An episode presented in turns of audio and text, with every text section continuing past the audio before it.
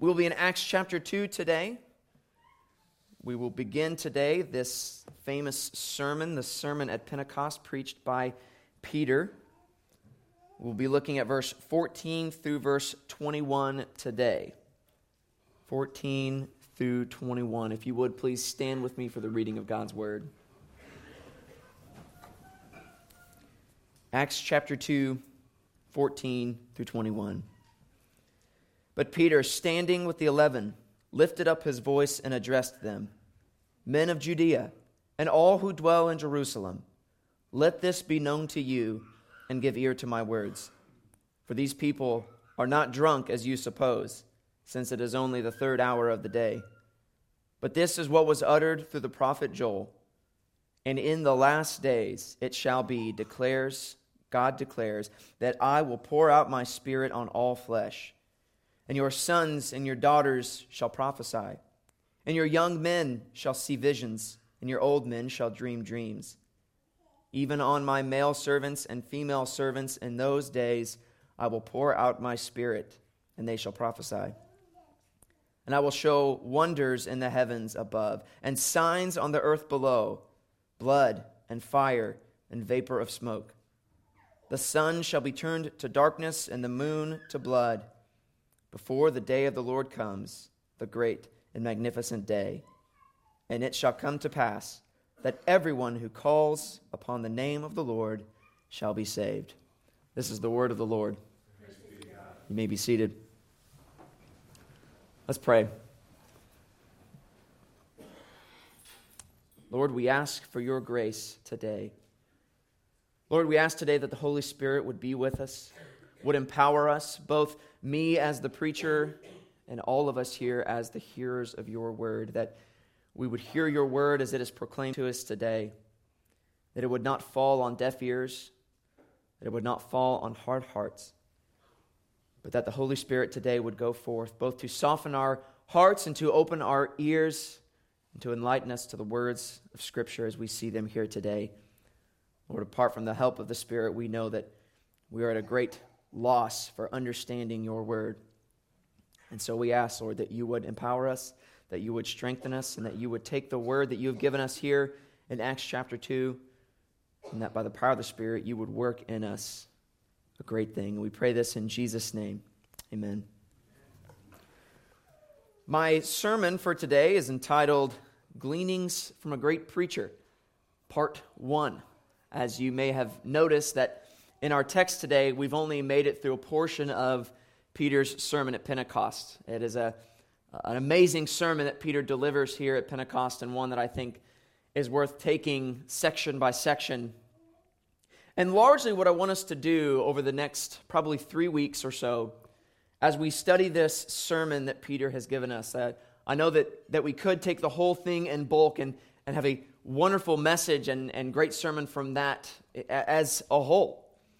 Uh, but I want to make sure that we do not miss anything that we have given to us here in Acts. And in addition to that, my hope also is, is that not only you as the congregation, but I as your pastor, as your preacher here before you today, would benefit from what we find in the book of Acts.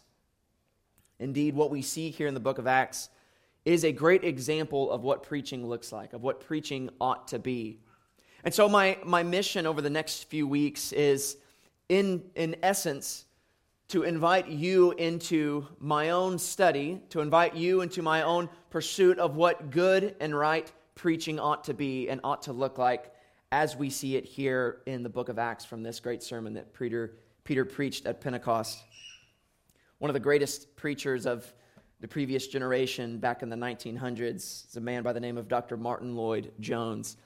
Uh, perhaps there is none of that generation that is more well known, that was more famous for his preaching than Dr. Martyn Lloyd Jones. In his book, Preaching and Preachers, kind of his seminal work on preaching, if you take a, a preaching class at any reputable seminary or Bible college, you will read this book, Preaching and Preachers by Dr. Martyn Lloyd Jones. And uh, in the first chapter of this book, he speaks to the importance and the primacy of preaching. And he says this I would say without any hesitation that the most urgent need in the Christian church today is true preaching.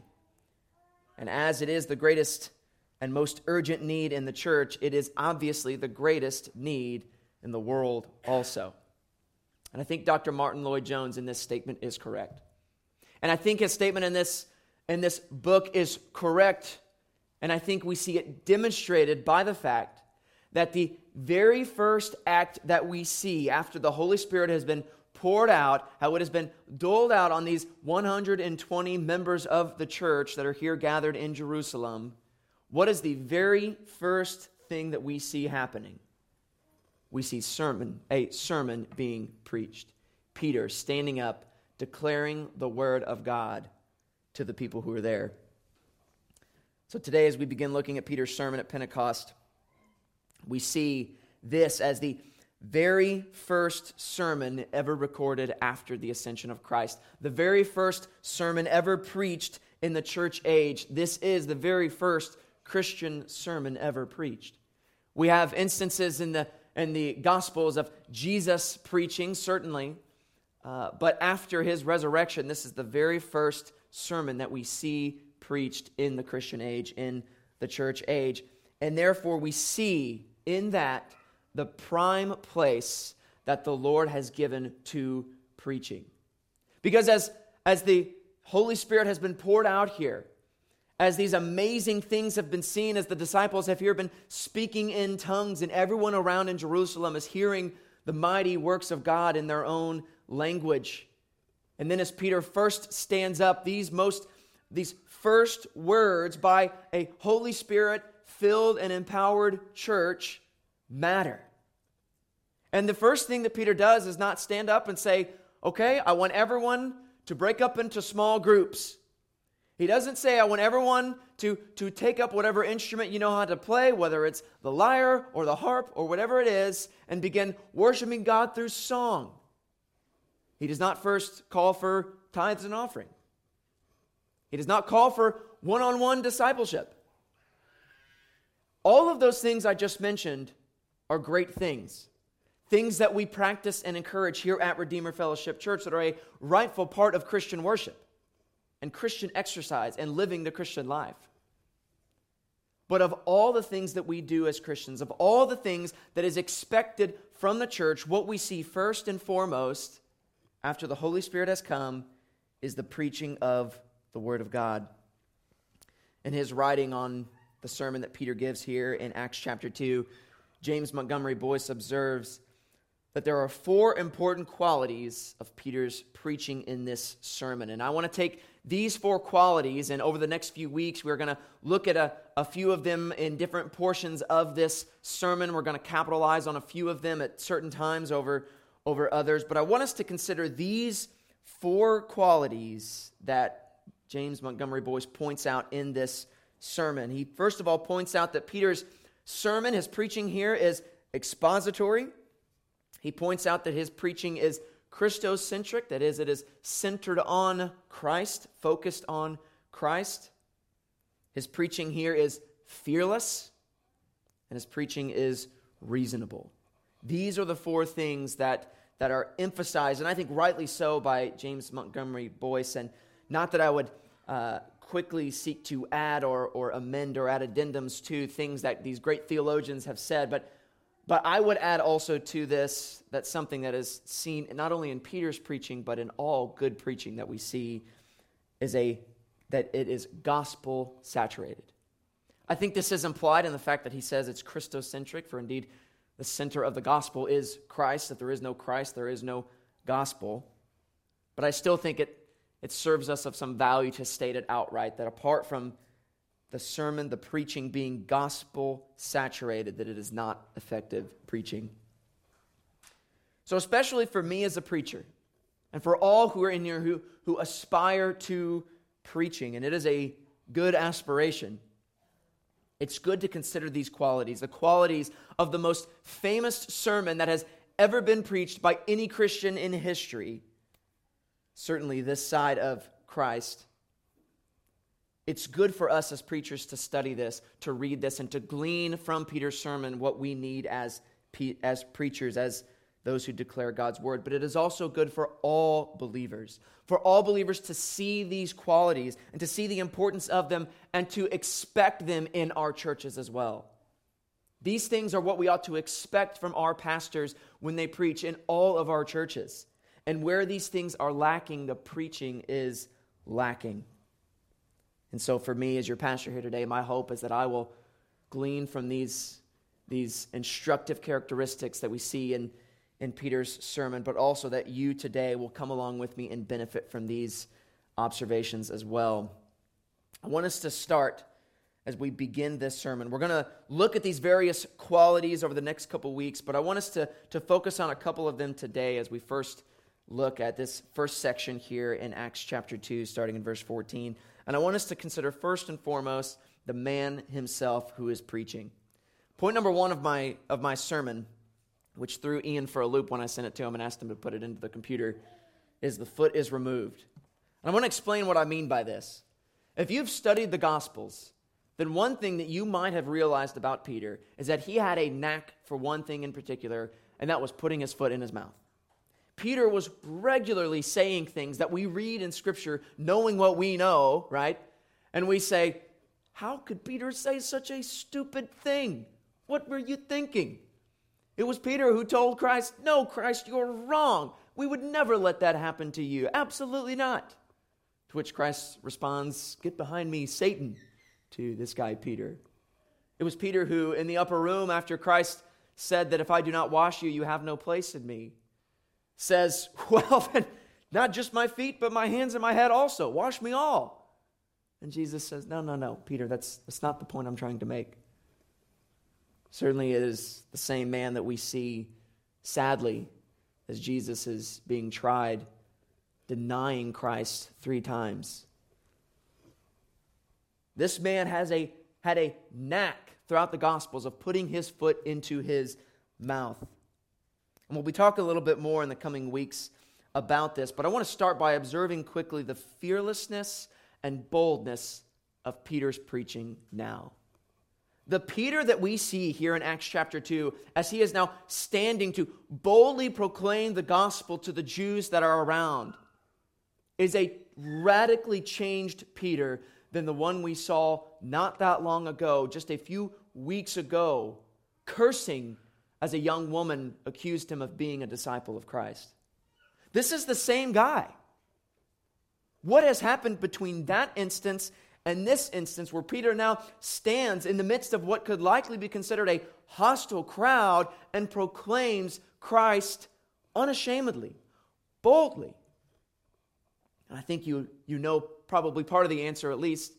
We certainly can say, well, well Peter had the privilege of seeing Christ after his ascension, the, the res- or after his resurrection. The resurrection of Christ certainly would have, would have worked a great deal of hope and confidence in Peter. Undeniably, that is the case. But even more than that, what we can definitively say is true of Peter now that was not true then is that this man has been filled and empowered with the Holy Spirit. So here we see what it is that makes a great preacher more than anything else, and that is that he is empowered of the Holy Spirit. There is no good preaching apart from the Holy Spirit's empowering, apart from the Holy Spirit's work. You can have great speeches, you can have great lectures, you can have great uh, words of encouragement, great pieces of self help, but apart from the Holy Spirit's empowering, none of that means or has any effect. All of it is moot if the Holy Spirit is not present and working through the sermon preached. There is no such thing as a great preacher who is not also empowered by the Holy Spirit. And this is what we see is true of Peter. And what's, I, I think, amazing to us and we ought to consider is that this change that has taken place in Peter has taken place in us. That we have, just as these 120 disciples have been filled with the Holy Spirit, as we talked about last week, each and every one of us today who has trusted in Christ, who's put our faith in Him, who has been regenerated and now believes on His name, has the Holy Spirit empowering us as well. We are filled with the Holy Spirit. And therefore, the same boldness and fearlessness with which Peter now preaches can be true of us. This is why the apostles, as we'll see in a few chapters, the church prays for boldness. You know, there are some requests that we can pray for that the Lord is not only willing, but is happy and pleased to grant us. Boldness is one of those things. A willingness to declare the gospel to those around us is one of those things that God is happy to answer for us and grant us and give us. For it is indeed the very thing He has called the church to do at the end of Matthew. I think what we, we could also see here is in this boldness with which Peter proclaims, we see a sort of argument for open air preaching. For indeed, that's what Peter's doing. It is a, it is a somewhat easy thing in a sense. It might not sound like it to you, but, but trust me when I say what I do here on Sunday mornings is relatively easy in comparison to what Peter was doing here in Jerusalem. I come in here on Sunday mornings and I have the privilege and joy, and certainly it takes effort and it takes work, but I have the privilege to preach to a group of people who have come expecting this who have come expecting to hear Christ proclaim, who have come expecting to hear of the reality of sin and the joy of the gospel found in Christ Jesus. Did any of you in here come here today expecting me to, to sing? I hope not. None of you came in here expecting me to, to put on a, a juggling show for you, though I can't juggle. You came expecting me to preach and to hopefully preach the gospel faithfully. Peter has now stood up in the midst of a Jewish crowd, a crowd that largely is separated from Christ, does not believe in him, does not trust in him, and indeed, as we saw last week with their accusation of drunkenness, is largely even hostile to the idea of what Christ came and preached. And yet, here Peter stands up in the midst of them and preaches the gospel unashamedly. Open air preaching is one of those things. I don't know if you've ever, ever been to some sort of uh, public place or, or event and seen someone standing on a street corner or on a sidewalk with a maybe with a microphone or a megaphone or, or something and, and preaching the word of God. And if we're honest, doesn't that immediately make us uncomfortable? Immediately we think, oh my goodness, what is that guy saying? Right? And we know that there are bad examples of what this looks like, right? That there are bad examples of what it looks like to, to preach in, in an open air setting, to stand on a, on a street corner and proclaim what maybe some consider to be the good news. We've seen bad examples of this. But I think it would be a, a shame and, and, and wrong for us to let these bad examples cause us to throw out the idea of this open air style of preaching altogether. In fact, I think what we ought to be driven to do is, first and foremost, when we see someone boldly proclaiming the word of God on a street corner, on a sidewalk, is to immediately pray for them. Immediately pray that the Lord would work through their words, through their preaching, through their speaking. If we find that what they're saying isn't all that good, then maybe pray for that, that the Lord would save them. Maybe engage in a little open air of your own and begin dialoguing with them if you find what they say to be, to be disgusting, to be wrong, to be out of bounds. But what we see here is a boldness found in Holy Spirit, as he is empo- uh, boldness found in Peter, as he is empowered by the Holy Spirit to stand in a place where largely the crowd is not on his side and did not come expecting to hear him say this, and yet he boldly proclaims the gospel.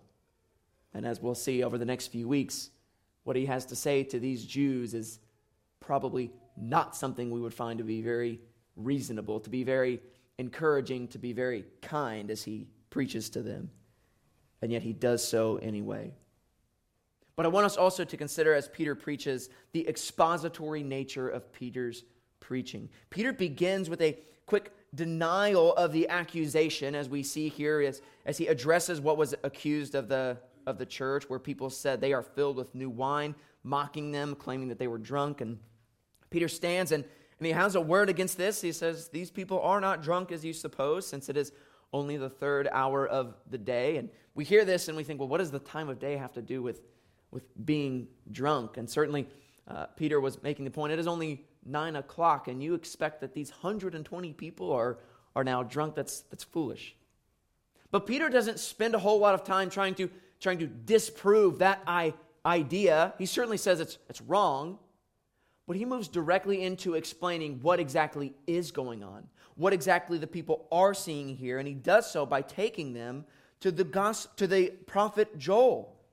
He explains to the crowd that what they are seeing is the fulfillment of what the prophet Joel declared in Joel chapter 2, verses 28 through 32. He says in verse 17 and 18, In the last days it shall be, God declares, that I will pour out my spirit on all flesh, and your sons and your daughters shall prophesy, and your young men shall see visions, and your old men shall dream dreams. Even on my male servants and female servants in those days I will pour out my spirit and they shall prophesy. The point that Peter is making is these men are not drunk. Rather, what is happening is a fulfillment of what the prophet has spoken. He doesn't take them to some argument for, for rationale as far as why they're not drunk and why they're something else. He takes them directly to the Word of God and preaches to them from that, saying, What you are seeing in, this, in these men, in these women, is a fulfillment of God's Word. The pouring out of the Spirit that was promised in Joel is now happening. And yes, it looks strange. It looks wild. It is amazing. And it's amazing because it is a fulfillment of this prophecy. The Holy Spirit has now been poured out. And he makes all of this point so beautifully, so amazingly by taking his hearers to the Word of God. This is what true and right preaching is it is expository. John Stott, he was writing about expository preaching, and he said this, I think is very helpful. He says, To expound Scripture, that is expository preaching, is to bring out of the text what is there and expose it to view. The expositor pries open what appears to be closed, makes plain what is obscure, unravels what is knotted, and unfolds what is tightly packed. So, this helps us further understand what true preaching is it is expository, it is taking the Word of God and preaching it, saying, This is what the Word of God says, and this is what the Word of God means. This is what preaching rightly and truly is. And it's frankly a kind of preaching that is lacking in many churches.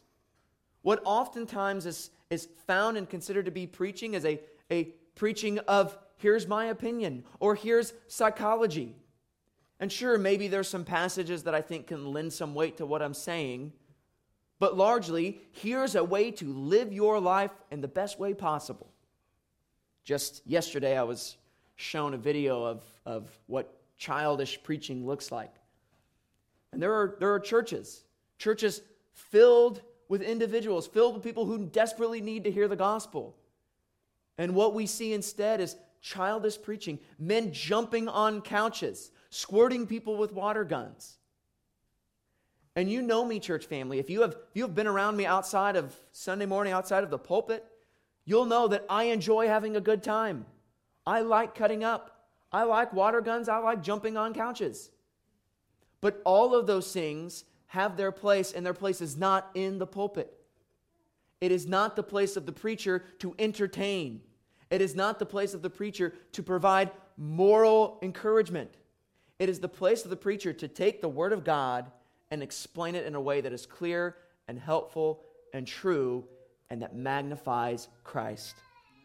This is the job of the preacher, and it is what we see Peter doing in this sermon. So, not only do we see from Peter this kind of boldness that is very refreshing when we uh, when we compare to other things that we see of Peter earlier in, in the Gospels. We also see in this a clarity of understanding of the Old Testament prophets as he preaches from the book, book of Joel, from the prophet Joel. Point number two, as we get into this prophecy given by Joel that Peter is now expounding, what we see, point number two, is from a prayer to a prophecy to a reality.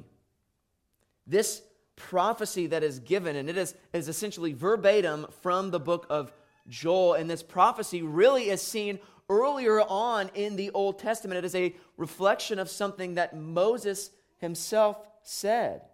In Numbers chapter 11, we see this, this scene where God sees what's going on with Moses. He sees the, the challenge, the burden of leadership that, that Moses has. And God takes it upon himself to, to tell Moses to appoint 70 elders, to appoint these men to aid, to assist in the task of leading the people of God. And, and as these men are appointed, as they are selected, they are put forth. And what we see happen to these men is that the Holy Spirit falls upon them. The Spirit of God is granted to them in order to lead the people of God along with Moses. And in Numbers 11, 26 through 29, we see this story of these two particular men and what Aaron says in light of what they do. We see in Numbers 11, 26 through 29. Now, two men remained in the camp, one named Eldad and the other named Medad, and the Spirit rested on them. They were among those registered, but they had not gone out to the tent. And so they prophesied in the camp. And a young man ran and told Moses, Eldad and Medad are prophesying. And Joshua, the son of Nun, the assistant of Moses from his youth, said, my Lord Moses, stop them. But Moses said to him, Are you jealous for my sake? Would that all the Lord's people were prophets, that the Lord would put his spirit on them what we see in this story, we see these two men who are, who are prophesying in the Spirit of the Lord as they have been granted God's Spirit for this task of leadership they've been given. And they are now prophesying, a demonstration of the Spirit of the Lord upon them. And Joshua, upon hearing this, is concerned. He's concerned for Moses' authority, for Moses' leadership, that there are other men that now are empowered by the Holy Spirit. Are you going to allow that? Are you going to allow them to engage in this? And what's Moses' response? He says, Not only am I not going to stop it, I wish the Lord would pour his Spirit upon all. I wish all were endowed with the Spirit of God, were empowered, were filled. I mean, I can imagine why Moses would say this. He had a reason to say this for sure, because this non spirit empowered people that he was dealing with were a very difficult people. In fact, just earlier in this chapter, in Numbers chapter 11, we see the people grumbling. We see them complaining. They're complaining because they are out wandering in the desert. They are wandering. And, and why are they wandering? Well, because of their sin. But they're complaining. They're complaining, saying, Man, remember the good old days when we were back in Egypt? You remember those fish that we were able to eat and they were all free? You remember the garlic we had, the food that we had there in, in Egypt? And then they made this amazing and horrible statement all we have now is this manna to look at. They said, All we have now is this manna to look at. Do you remember what the manna was that the Israelites ate in the wilderness? It was literally magical food sent from God that appeared on the ground in the morning like the dew. It was God miraculously feeding them. It was a sign of God's providence and his care for them.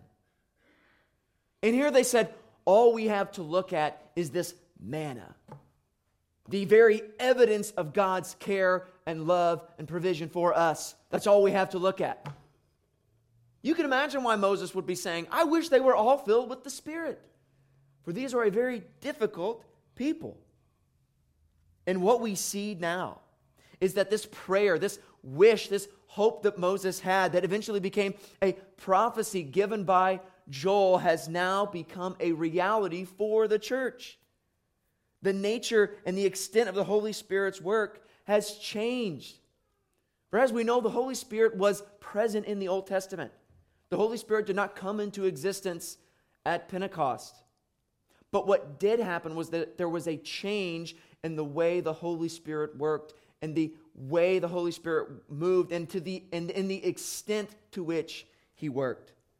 That not only were there just certain elders, certain men, certain women who were given the Holy Spirit, who were filled with it for specific tasks, but that all who call on the name of the Lord are filled with the Spirit. What a privilege it is for us. What a joy it is for me as a pastor to know I am working with people who are filled with the same Spirit that is filling me, that filled Moses, that filled the prophets. It certainly makes mine and Robert and Aaron's task as your elders a lot easier to know that as we say things, the Holy Spirit is doing the work of convicting, of empowering, and of growing you and sanctifying you.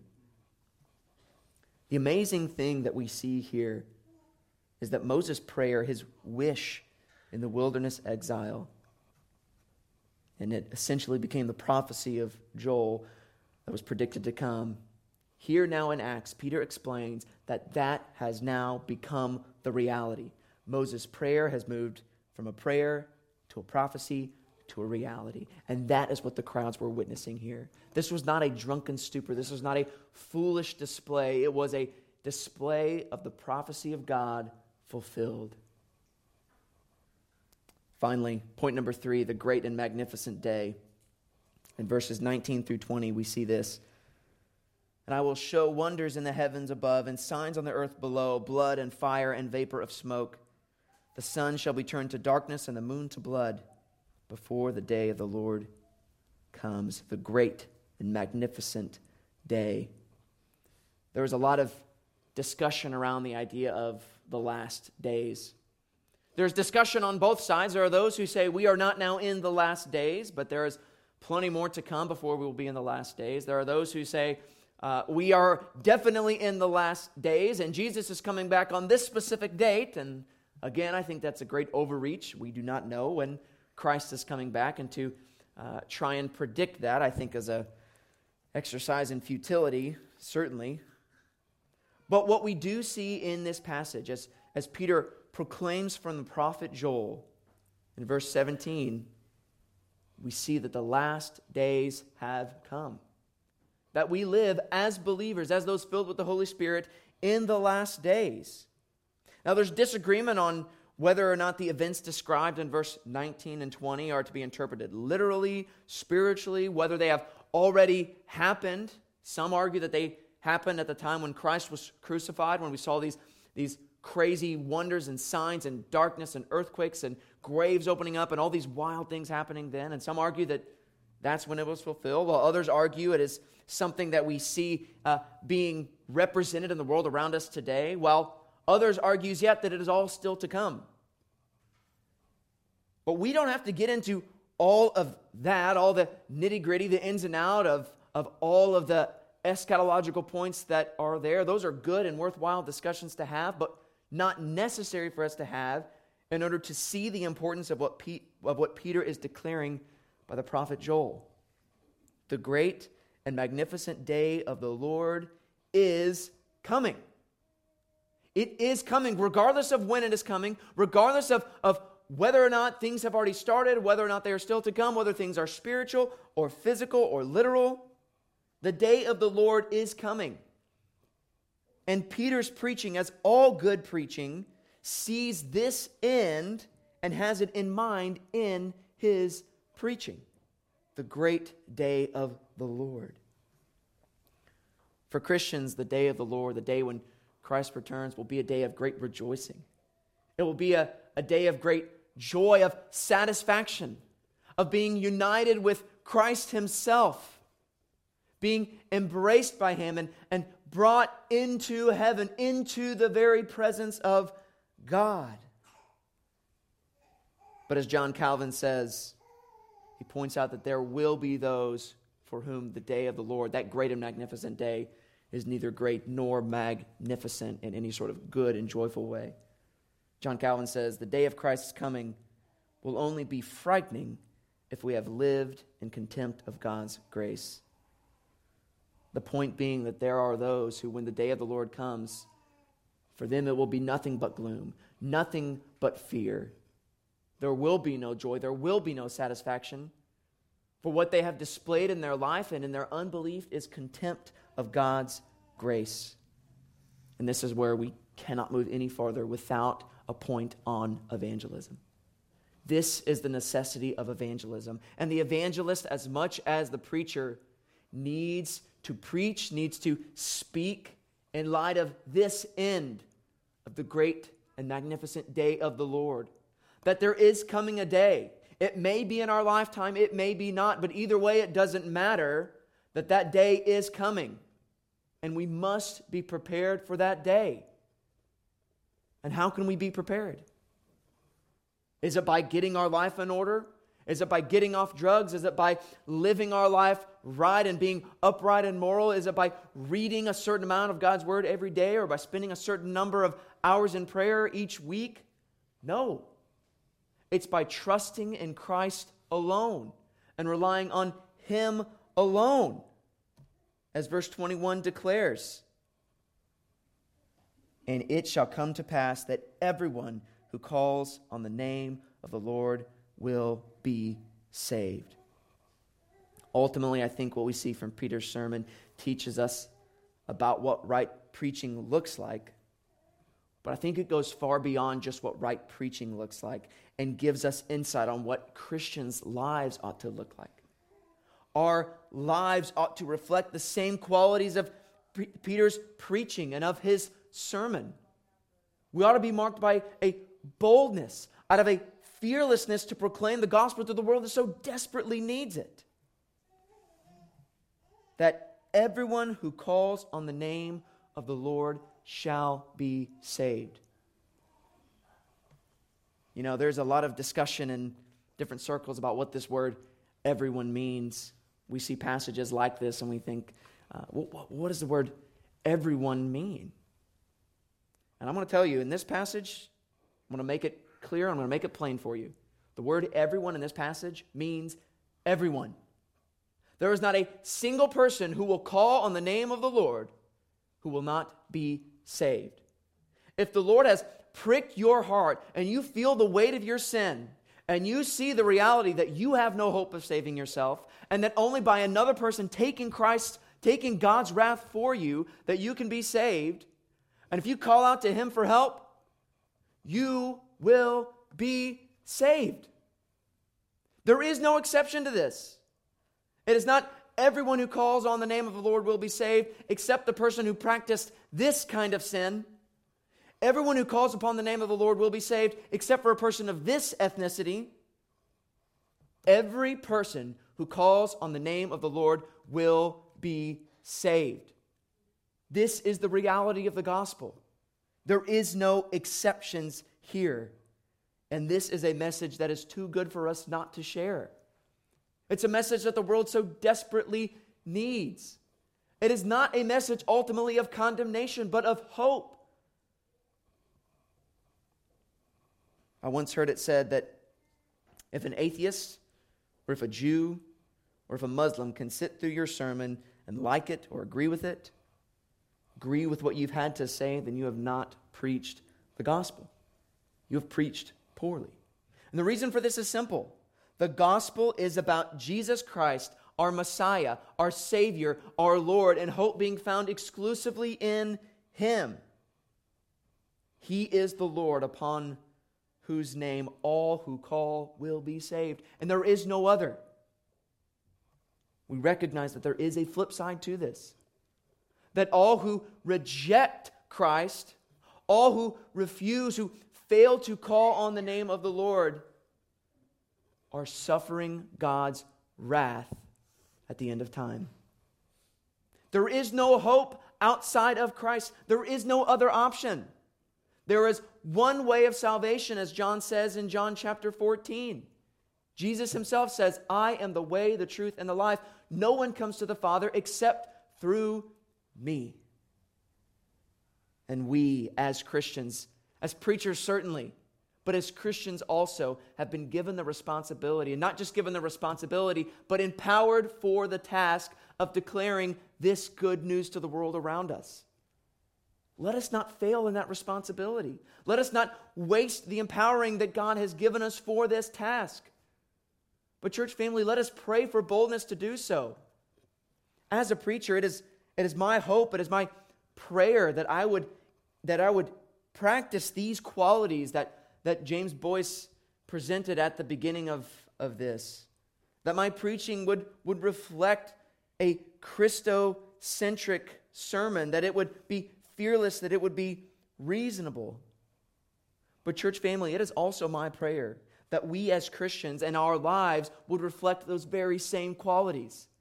That our lives would be Christocentric, that they would be centered around the person and work of Christ that our lives would be lived fearless, willing to do whatever it takes and go as far as we need to go in order, to proclaim the gospel to a world that desperately needs it, but so desperately doesn't want to hear it. And that we would live in a way that is reasonable, not seeking to, to work people's emotions and, and manipulate them into some sort of state of, of hope, but to reason with them about the gospel, about their sin, about their guilt, and about the hope and new life available in Christ Jesus. All of these things ought to mark our lives as Christians and our preaching as preachers. We ought to emphasize the gospel to the world around us.